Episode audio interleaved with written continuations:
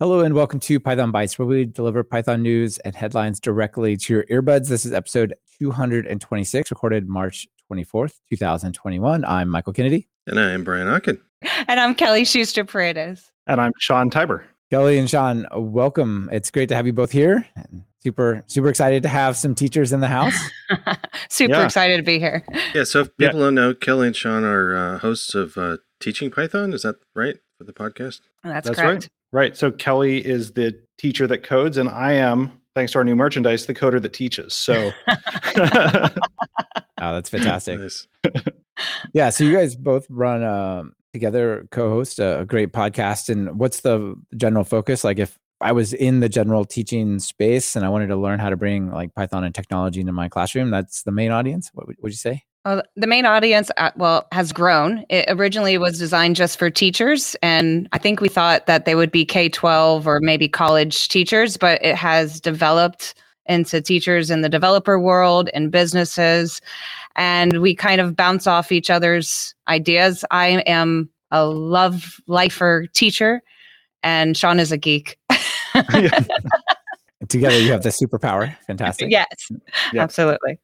Yeah, so we've been learning a lot from each other over the last couple of years and having great conversations about what it means to be teaching code and why it's important and why it matters. Um, you know, this is such a huge part of everyone's lives now, and the earlier that we can start with students and helping them learn about coding, um, it really helps them in so many other areas of their lives. So Kelly and I just started recording it. We one day started pressing record on it, publishing the podcast, and I think we're a couple hundred thousand downloads later, um, still going strong. Yeah, that's fantastic. You know, I one of my passions is that I think people really we don't need a million more CS students. What we need is a million people who have programming fluency and are passionate about something else and can combine those two things. So, yeah, spot yeah, on. I, I get a lot out of the podcast just as somebody that I don't I'm not a teacher, but I teach people. So, um, there's a lot of stuff around that too. So, I like the podcast. Thank Absolutely. you. Thanks. Do you like uh, data classes? I really like data classes a lot. Yeah um, and it's, it's, kind of why I'm covering this. Uh, so there's a there's an article called uh,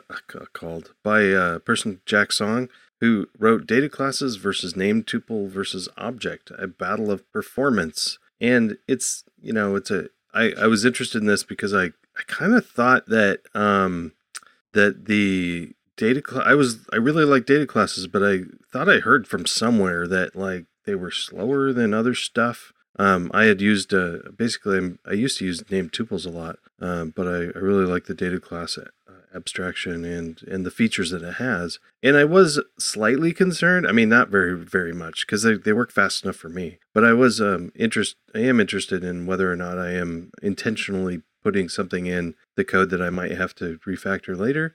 Um, but so uh, this this article he he does a, a test example or and times it for uh, using access was he uh, let me read this. He does the size and speed of creating reading and executing functions with objects named tuples and data classes and the result is kind of they're they're really comparable. Uh, I, there is differences but they're really close. So i think i think for me the outcome of this is um is that they're let me see if i can grab this table that it, it it's about a wash. They're all kind of uh, similar. So whatever works for your code, I say go with it. Um, but I'd like to hear from other people. I'd like to I'd like to know if uh, if there's other studies out there that compare these um, and either uh, validate the same thing or find some different result. I'd love to hear from it from people. Yeah, a, a lot of these are measured in microseconds, and that's kind of beyond human comprehension unless you do a whole bunch of them.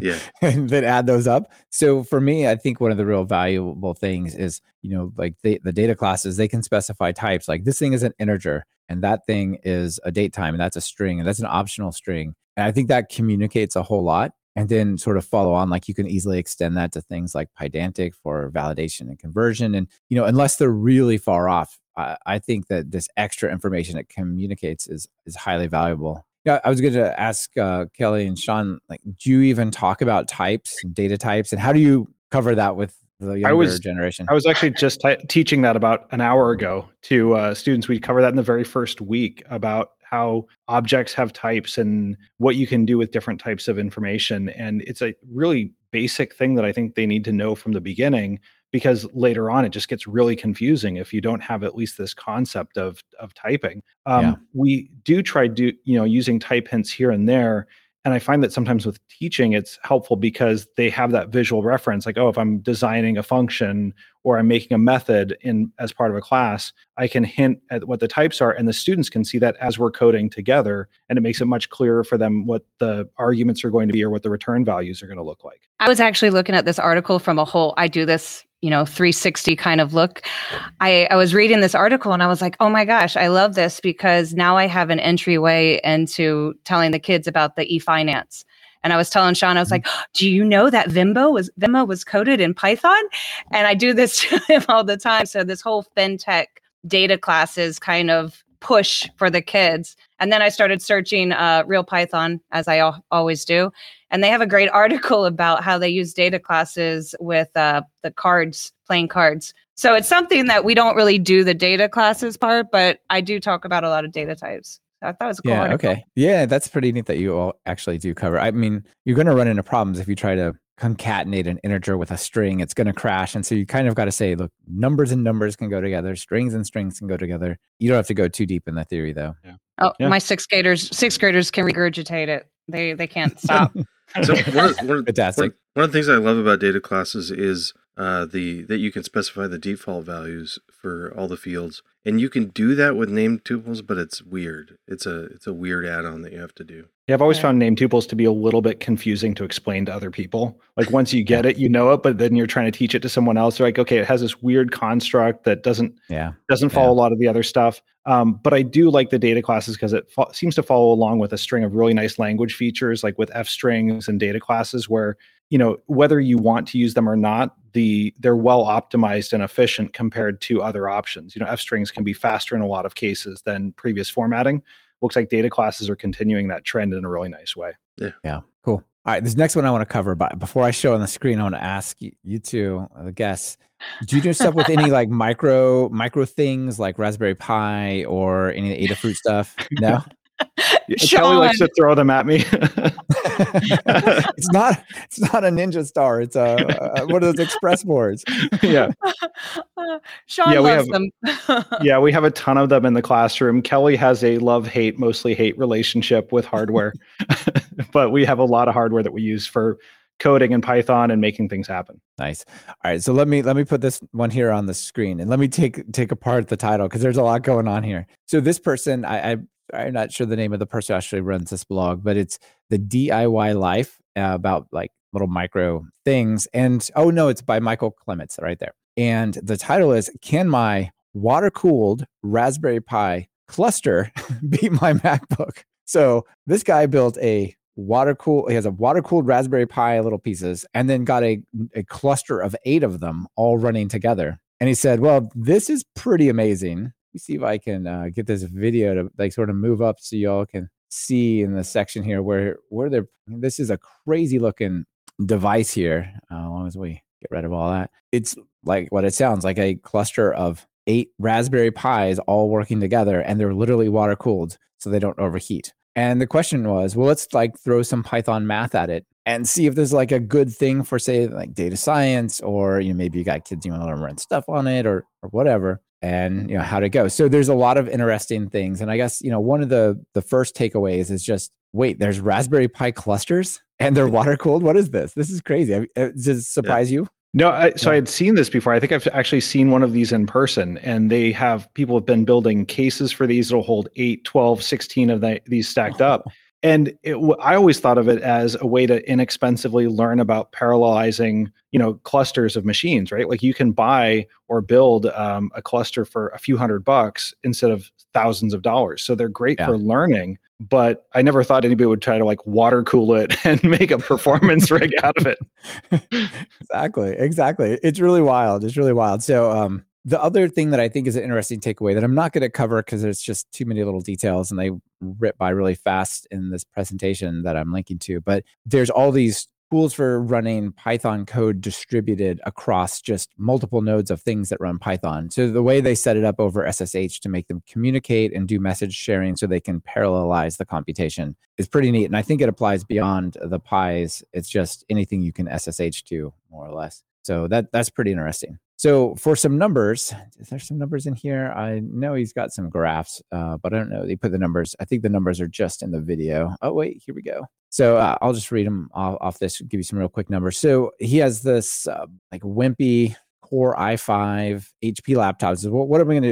I'm going to compute the number, uh, find all the primes up to a number 10,000, 100,000, 200,000. So for the HP, it's like one and a half seconds, 74 seconds, and then almost five minutes, 267 seconds. So let me grab my MacBook Air, older one, not the M1, and says, okay, that thing's a lot quicker, actually, surprisingly. So 0.8 seconds and 83 seconds. Actually, that's a little slower. And then uh, as it gets longer, I think because it doesn't have the right cooling, the longer it takes, the more it slows down. And then he says, let me run it on one node on the cluster, which is 1.5 seconds, which is actually faster than the HP, but not quite as fast as the MacBook Air. And then runs it on the grid and gets it down to instead of 355 seconds to 85 seconds for 200,000 of them. So uh, it's pretty fast, right? I mean, compared to these old, slower computers, that that's kind of chugging along. Um, yeah, yeah. These yeah. new Raspberry Pi fours that are out, the the latest version, I mean, they're really fast and really powerful. Like people are using them to transcode, um, you know, video streams for Plex servers and Plex devices and things like that. You can run your whole house on it with home automation. Like there's a lot of power, and it's still just like 35 bucks.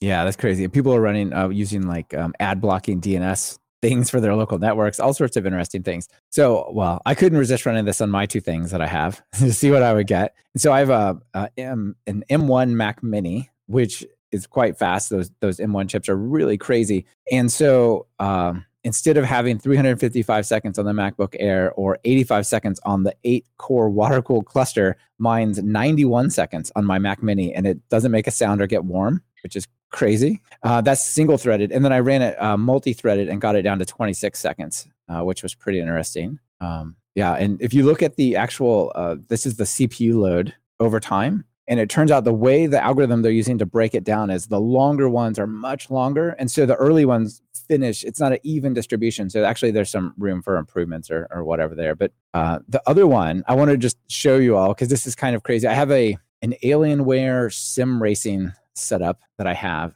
and it actually just blew so it did 200,000 in 10 seconds. but there's a price, one that is expensive. I mean that's like a straight price, but there's also a price in sound. Like I actually recorded it cuz it was so loud. Let me just play it back. Here it is just sitting there nice and quiet. Oh, it's starting to make some noise.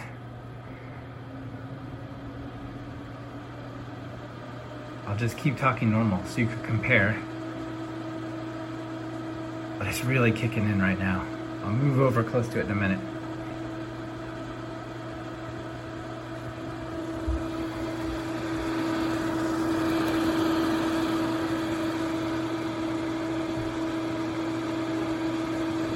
How about that? That thing is screaming. Like you could barely talk over it if you're in the same room. But 10 seconds, it is pretty fast.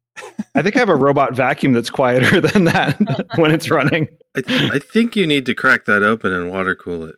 Uh, you know, actually, this is the highest performance one you could buy from uh, Dell from Alienware that's not water cooled. And I'm like, I don't really want to have to maintain my computer, so I'm not getting a water cooled one.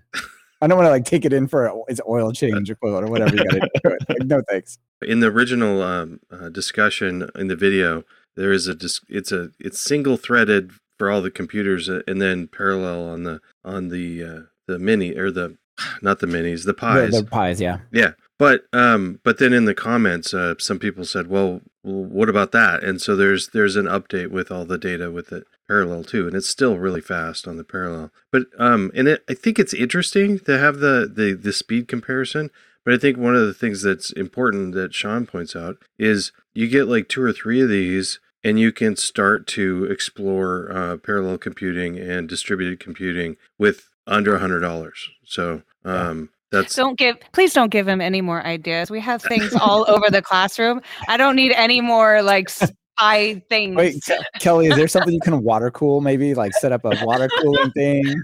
no, but I am gonna get the water gun and start squirting him over if he keeps if he brings it over.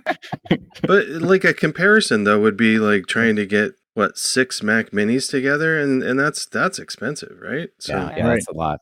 Right. And a lot of classrooms might have some of these laying around from other projects that you've done or a class set. And if you wanted to have a student do a, an individual project with it, you just start putting it together and and you can make it work. It doesn't have to be water cooled in order to be a good learning experience.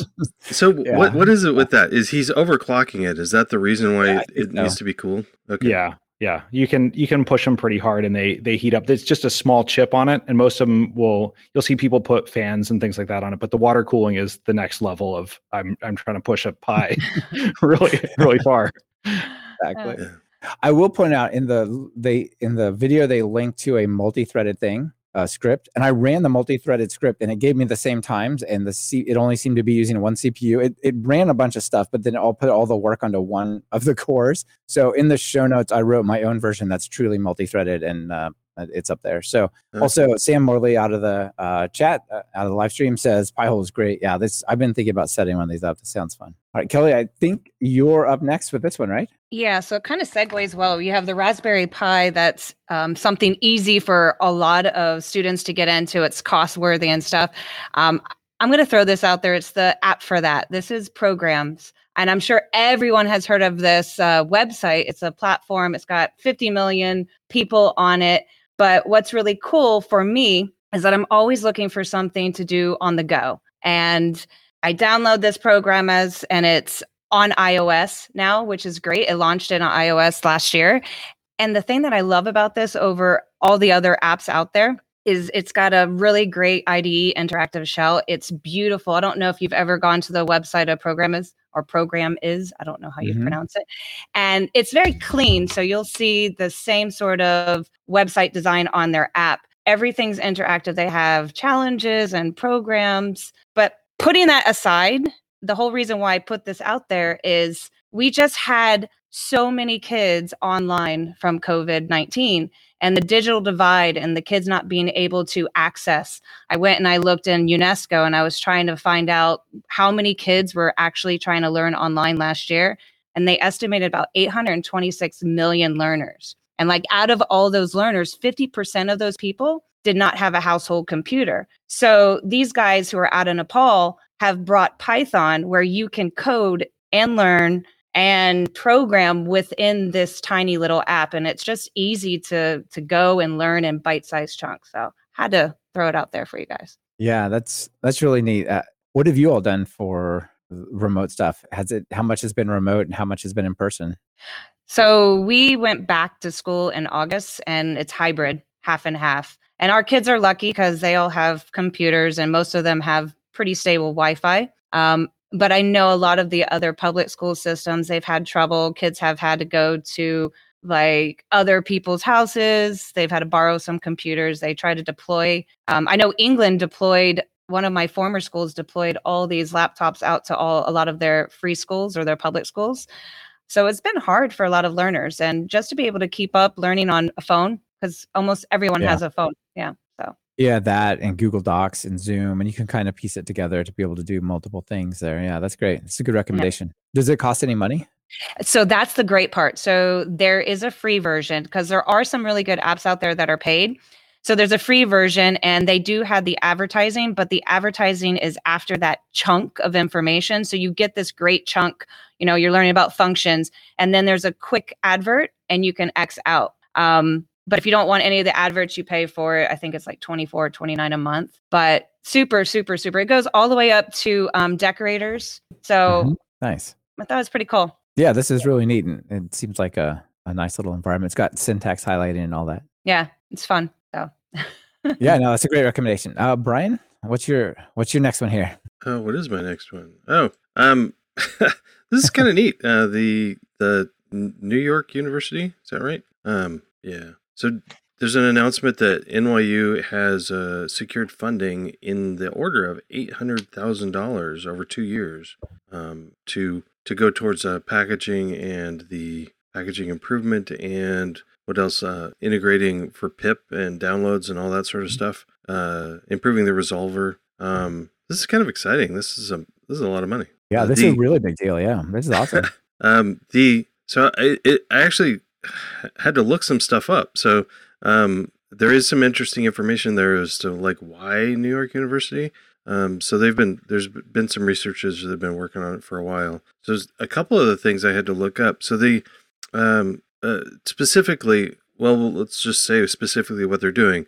Uh, the what this money is go- going towards it's to further assess and improve PIP's dependency resolver, and then following the the work done in 2020 and make also make the resolvelib more usable by other tools in the packaging ecology. And then uh, in the PyPI to user pipeline, we've been talking about security problems some on the show and read about others.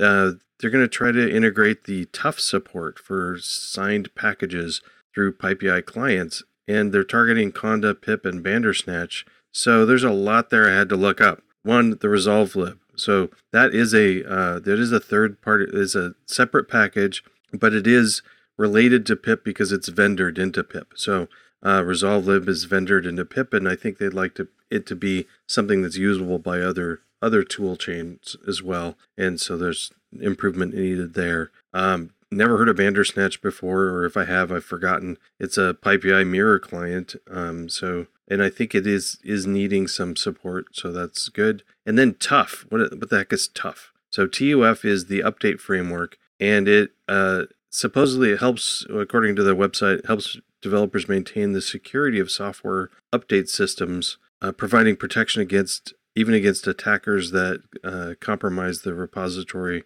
or signing keys. So this this notion of we're building up our our company even based on a collection of open source packages that needs to be like solid, right? Um, and there, and it's more than just signing or uh, pinning your requirements to version numbers. We want to make sure that the sources are there, and a, I'm sure there's a lot of details in there that I don't understand fully, but this is a good thing that we work on this more. Yeah, I, I, totally agree. I mean, we're we start to teach our students about you know installing packages and how you can use other people's code.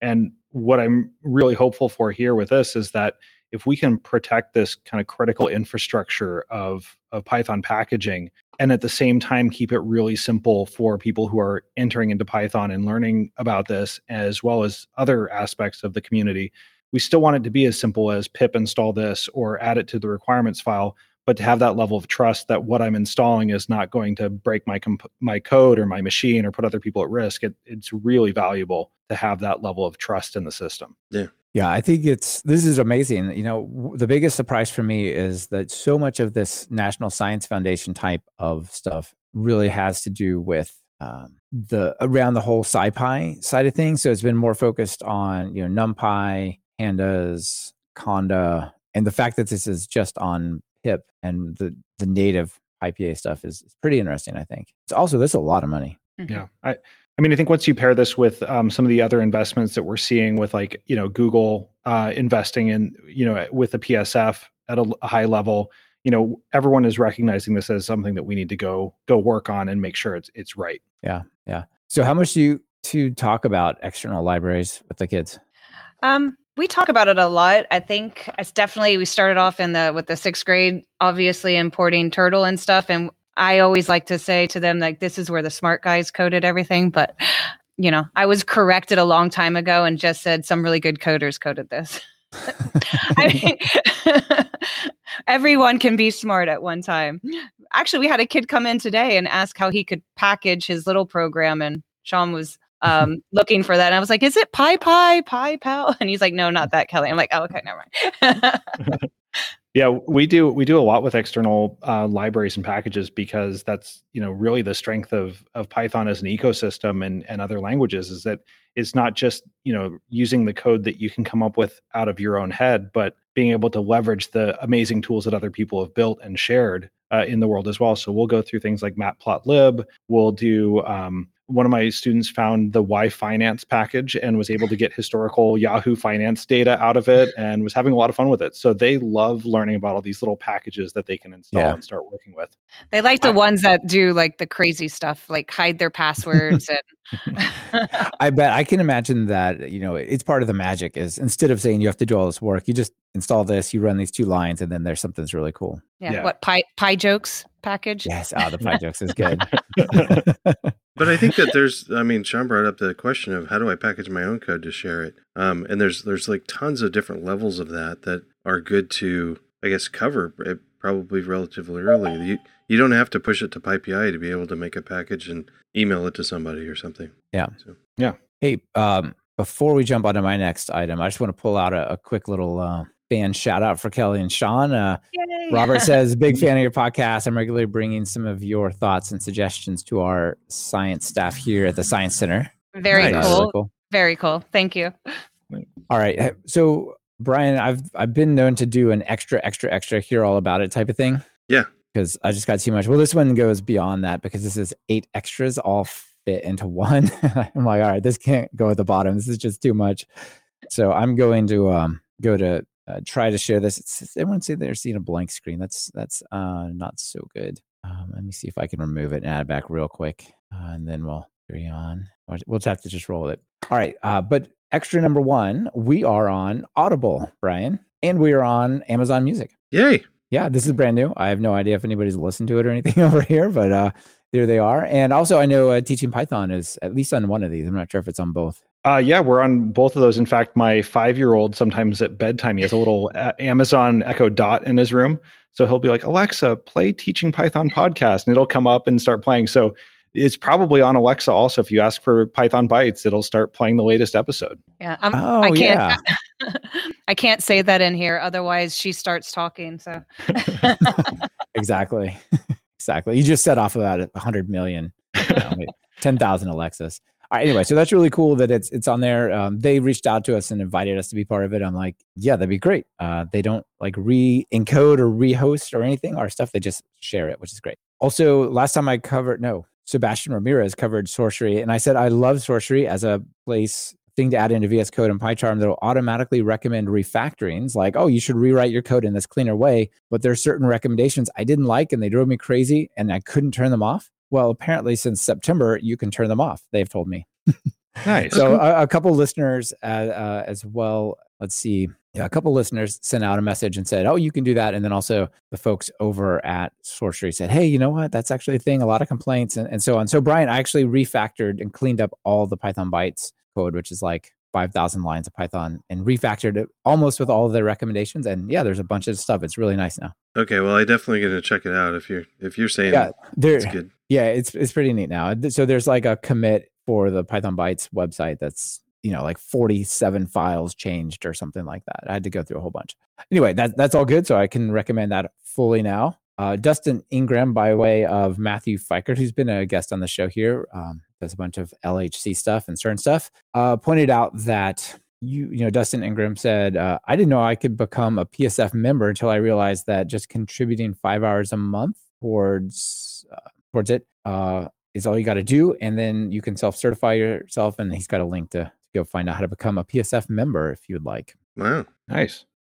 Uh, a little follow up by Brandon Braner. Um, using Sorcerer, I noticed PyCharm seemed to slow down a lot. Anyone else notice that? Uh, you know, I can't speak to that on mine. I haven't noticed any difference, but you know, it's my M1 version, and so it seems all right. Uh, but you, it could be On my wrong. Powerful computer, I don't see it. if I was running on the Pi or whatever, yeah. If I It was works working on- Alienware, I definitely wouldn't see it, but I would hear it. It works on my machine. It's fine. Exactly. That's fine. All right, more, more follow up. I mean, this is just going on um, here. Uh, Beanie, the new ODM, the async ODM object document mapper for talking to MongoDB asynchronously. I said, hey, it should have indexes. Um, they agreed it should have indexes, so they added a whole mechanism to add indexes to MongoDB through that, which is pretty awesome. Wow. Power. The power. the power, the power. I recommend it. I, I was yeah, I, I was silently hoping that it was going to be a package for like baby beanie babies that can float across. Maybe we should get Anthony Shaw to like do something like that. That's right. Like maybe little animated emojis in the terminal for the kids. Yeah, That'd be fun. perfect. Yeah. Perfect. Yeah. well, you know, the power of suggestion on Python Bytes. Like now, next week, we'll be able to cover the new Beanie Babies module in Beanie. exactly. Pip install Beanie Babies. They're collectible. And you can even get non fungible tokens for certain ones. Okay. So the next one is uh, Projector. So we talked about remote code execution connecting VS Code through uh, like a remote interpreter or PyCharm. Apparently, there's this thing called Projector at JetBrains that will allow you to install the entire UI of something like IntelliJ or PyCharm or something like that, and then access it over your web browser, but have the entire thing running somewhere else. So you Mhm. could, it'd be good if you have like an environment like an iPad or something where you couldn't you know, install PyCharm, but now you've got all full on PyCharm for across the web. So I'll link to that. Another follow, up, Brian. We talked about using SQLite as a single file format. So instead of making up your own file format, just put stuff in SQLite. It's just a file. It, it has easy ways to talk to it. Audacity, of all things, the audio editing software, has been completely rewritten for version three. And guess what? It has a single file format that's SQLite. That's, that's cool, right? That is, that is cool. I used to use it, eh, SE. Yeah. All right. Well, the last time we also talked about NeoModel, which is a way to build Python classes that do graph databases. Super fun. Um, Grayson Daniel said, Hey, I came up with this really cool example where you can do things like explore. Let's see if I can get over here. We can explore things like here's a person like Tom Hanks. What movies did they act in? What were they directed by? And then you can just traverse these relationships and explore, like follow the chain of like, well, Tom Hanks, Tom Hanks acted in Castaway, which was directed by Robert so and so, and then who else starred in there, and like a really interesting way to like explore those kind of things. I'm surprised they didn't use Kevin Bacon as the example. I know it, it would have crashed. The, it would have crashed Michael's M1. it would have. It would have. My te- oh, sorry. Uh, my teaching side of me really loves that little graphic organizer kind. I know. You know I do too. I'm i thought I really. Yeah, it's really great, isn't it? All right, and the very last one, El Sergio Sanchez just wanted us to give a shout out that a call for proposals for PyCon Latin uh, Latin America just went live. So people are in uh, Latin America, or I guess you know things are remote. Really, you could be anywhere at this point, probably. Uh, so if you want to be part of a conference and speak, uh, go do that. I'm going to nudge Kelly for this one because she actually speaks Spanish, has taught in Peru. Like, Ooh. so I think she'd be a natural fit. well, the good thing about it, everything in Python's in English, so we're good, right? I suspect a lot of those talks are actually in English as well. I did it to Nacharla at the PyCon a couple years oh, ago. yeah. Okay, cool. That's the Spanish language track. Yeah, that's very cool. Mm-hmm. That's very cool. Hmm. All right. There's a lot of um, follow up, eh, a lot of comments here in, in the chat. Um, really quick before we move on, Brandon says, M1 power. Uh, Robert says a couple of uh, I sent Anthony a few tweets to get this going, but he's so far he's not made the Beanie Baby thing. Dean's excited about. I'm sorry, there were so many things I don't know which one. Um, Robert asked if I've tried the projector. No, I haven't. But apparently, our studios had this as well, which is uh, pretty cool. And Sam Morley says, I still want the Walrus operator sticker that Emily Morehouse made for PyCon a couple years ago. Yeah, that's that's cool. I don't have no idea how to get it though. So, and then uh, Dean is excited about the web UI for, PyCharm all, all, all good stuff. All right, Sean, I think you got the final item right here, right? Yeah, yeah. This is a, an article I found because um, we're starting a new quarter in our classroom. So we teach uh, middle school students, uh, sixth, seventh, and eighth graders that are 11 to 13 years old. And one of the things that I've found from other teachers and instructors, regardless of age level, is those first few classes of a new course are usually filled with the same thing, which is everyone downloading Python. Now we all have the right version of Python. Mm-hmm. Okay, now what editor are we going to use? Do we have all the same editor version? Now we start to get into dependencies and requirements. And no matter what you're teaching, just those first few classes all seem to be filled with just setting things up, right? And that's not fun for anyone. They're excited to no. get started. And by the time you get to it, like, I'm not excited anymore. I right. hate the terminal.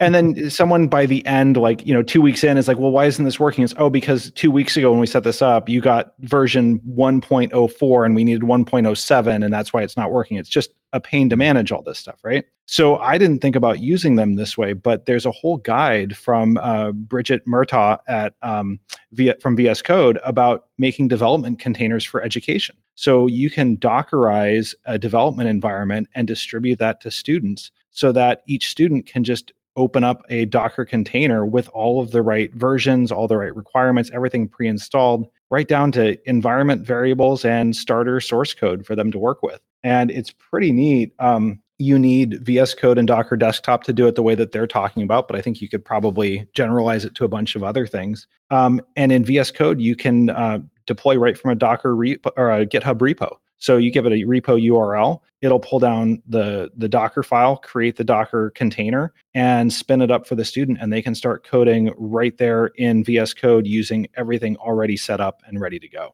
Um, I think the only other requirement is they have to have Docker Desktop installed on their computer. So you know the one thing that i thought about like maybe there's a way to, to tinker with this is could we spin up a docker container on a remote host and then even remove the requirement for docker desktop on the student's local machine um, yeah you might be able to install something like just the Docker command line tools without full on Docker desktop, which might be something you could do. Just copy them over or something. I'm not entirely sure. Yeah. Yeah. but uh, th- there's so many cool things that you could do here and you know since you can actually run vs code in a docker container you could potentially get to a full docker package that has vs code the python uh, environment that you want and all the source code ready to go um, and they're even using it for um, individual assignments. So once you've got them set up tell them like hey here's your next assignment. Here's the uh, container to use and it gives them everything ready to get started. Yeah that's really neat and you both talked about having these cool packages around that you know it's really great to just import this thing and do the amazing thing. You could have the docker container come pre-configured with every package so you don't even have to talk about virtual environments or pip or anything till the end when you're like oh and by the way here's how you get this but it's just right. going to work right out of the box which is cool I also like the idea. Oh, go ahead. Go ahead, Kelly. I was just I was going to make a joke again. That would have saved me because I got lost in my my virtual environment a couple years ago, and I haven't been able to find my way out of the. so just saying. Sorry. Go ahead, Sean. uh, the other thing that I, I thought about too, though, is that there's definitely value in still giving the student the manual setup instructions, right? So if we you know give them here's the container version and then also if you wanted to set up your own local version here's how you would do it that way students have a chance to differentiate you know if they want to just press the button and go with a container they can do that. Um, i think dean in the comments is saying you know we could just package the whole com- student's whole computer inside a docker container. That might work too. Um, it'll be the containers all the way down yeah. Yeah yeah. But uh, there's definitely a lot of really cool stuff here and i'm i'm definitely interested in trying this out because you know, not just Python. You could do this with a whole ton of different things. Like if you wanted to have a um, a full stack course, you could have a container for the front end, a container for the back end, yeah, and let them develop separately. Yeah, you don't have to worry about how do you set up the database, and just do put this line in there, and you'll have a database. I mean, that's like for for me, I think that's like a huge win for a lot of people who are getting into code. Just being able to say, Sean, give me that package, let me click on it, open it up, and ready to go that would help a lot of people stay into at least get hooked into coding because messing with terminal doing all the the folders and the system it's it's a brutal ride for newbies. Yeah, i agree it is yeah. And, robert definitely likes it great find. Yeah. um yeah nothing nothing else for me on that one i'm just i so love you can, it. Re- you can replace those first two days with getting everybody on the correct version of docker. That's right that's right we've just swapped one thing for another. Exactly exactly all right well, that's it for our six items. Uh, Brian, anything you want to share? Anything extras? Uh, no, I'm no, I'm just well, plugging I, away. Yeah, cool. I you? absolutely over. I blew it out earlier, so we're all good on that. Um, let's see, uh, Kelly, you want to give a shout out to the uh, the training summit? Oh uh, yeah, you know, education summit. Oh, sorry. The educational summit. So yeah, this year they are doing both the educational summit and the training summit separately which I thought was mm-hmm. really cool. And a lot of the topics that they're looking for is how did we survive with this online virtual environment? How did trainers do it? Not necessarily us in education, but how did the trainers survive with getting through the training? And just they're looking to promote it, I guess. And the fact that you can attend both. I know when we went to PyCon, we had to choose um, mm-hmm. between the educational summit and the uh, training summit. So we weren't were able to do both, and now you can attend everything. So it's pretty cool. Yeah, it's a real bummer that these conferences aren't in person, right? Like the last time we got to hang out, Kelly and Sean, we had like breakfast in Florida. It was great because we just happened to be in a yep. similar general area. That was such a weird happenstance that's not going to happen right now. But the flip side is people can come from all over and attend these conferences no matter what now. You don't have to actually go there. Yeah, it's great. Sean and I were in Monterrey like two weeks ago, Mexico. nice. Virtually, it was the same temperature where I was sitting. nice. All right. And then uh, some other ones. These are yours, Sean? Yeah. Um, so this one I thought was pretty cool. We use Replit a lot in the classroom. So it's um, you know online coding environments that you can spin up and and start coding in and and share. And they have really cool features like multiplayer mode where people can be pair programming together in a um, a shared space. But one things that they did, um, speaking of Python packaging, is they had their own package cache that they created for Replit. So for a lot of the common third-party mm-hmm. libraries that they are using in a lot of REPLs, they will um, they'll cache it now and they're getting like a 40% speed improvement on spinning up a new replit um, instance when they need it and then you know also just they're not hitting the pypi index all the time for all that data it's right there local with them um, so they don't have that same sort of uh, load on the caching servers from pypi Yeah, that's great. Well done to them for doing that because one, like, it makes it better for all their users, but the bandwidth cost, if it had to be paid, of PyPI is like forty thousand dollars a month. It's a lot. So put less strain on that system is Yeah. like a good thing. Yeah. Yeah, I thought All that right. one was really good. Um, the other one, and this is this is a project I'm a huge fan of, the Home Assistant project, which runs Python 3, um, and you can run it on a Raspberry Pi. Mhm. Is uh, has just uh, the company that runs a lot of that, or has a lot of the core developers for that project, has acquired the ESP Home uh, project. ESP Home is a little side project that lets you take tiny little microcontrollers that cost five or ten bucks and make your own DIY Internet of Things devices. So this is really a kind of a cool way. You configure it with a YAML file, and you can push the YAML file over to that microcontroller, and you can um, make your own little devices. So I made a um, a pool uh, heater controller for my swimming pool here in Florida Oh, using nice. uh, an ESP Home microcontroller. So they have all these great examples. People have done things like NFC sensors, so you can tap tags and play music. Uh, Roomba components, um, washing machine phases, so you can tell when your washing machine's on and off. They have basically all this great stuff there. And Nabu Casa, the company that has all these core developers, just bought it and is bringing it under the Home, Ins- Home Assistant umbrella. Oh, that's cool. Home Assistant will just get better, and Home Assistant is in Python as well, which is neat.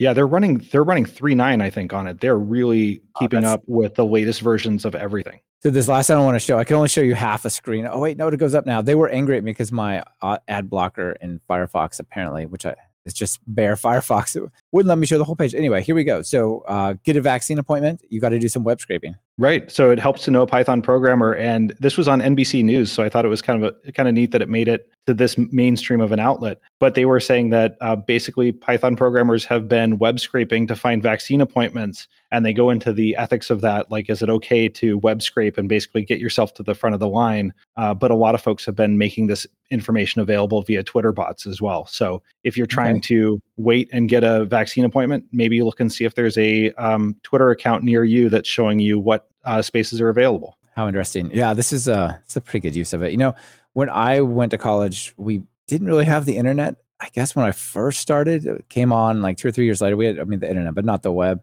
And we had to register by phone. So you would call and it would be busy. And he would call back, it would be busy. And you have to do it for four or five hours. And we just took our modems and we just war dialed the registration number one one semester. Like we had really bad classes, you know, early morning on a Monday or whatever. And then we decided, oh, we're breaking out the modem. We're just going to go dial, hang up, dial, hang up, dial, hang up until it answers. And we, we had the perfect schedule, my brother and I, that. so this is like the modern equivalent of that.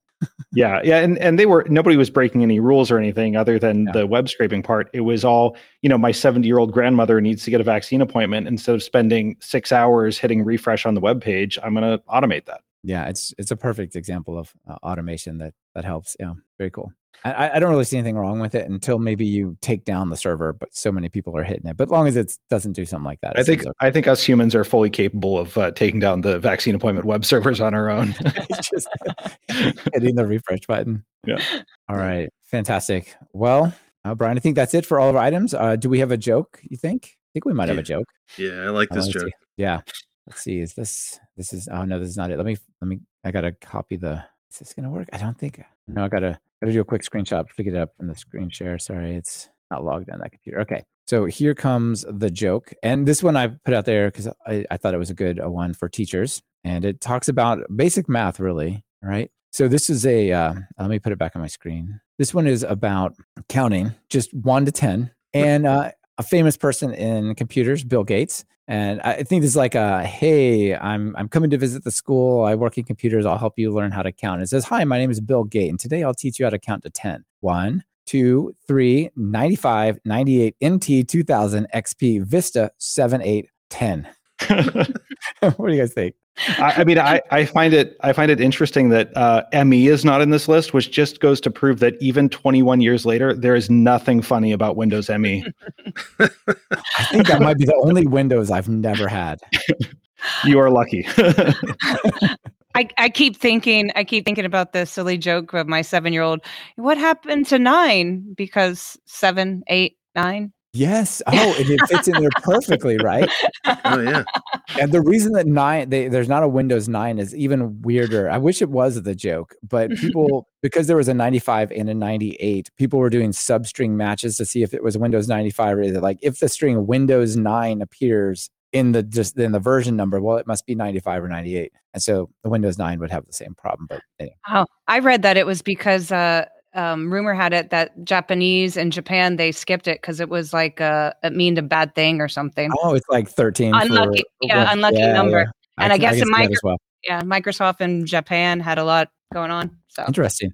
You know, I um I've stayed on the 14th floor before where it goes 12, 14. I'm like, no, Mm. this is this is the unlucky floor. I know it.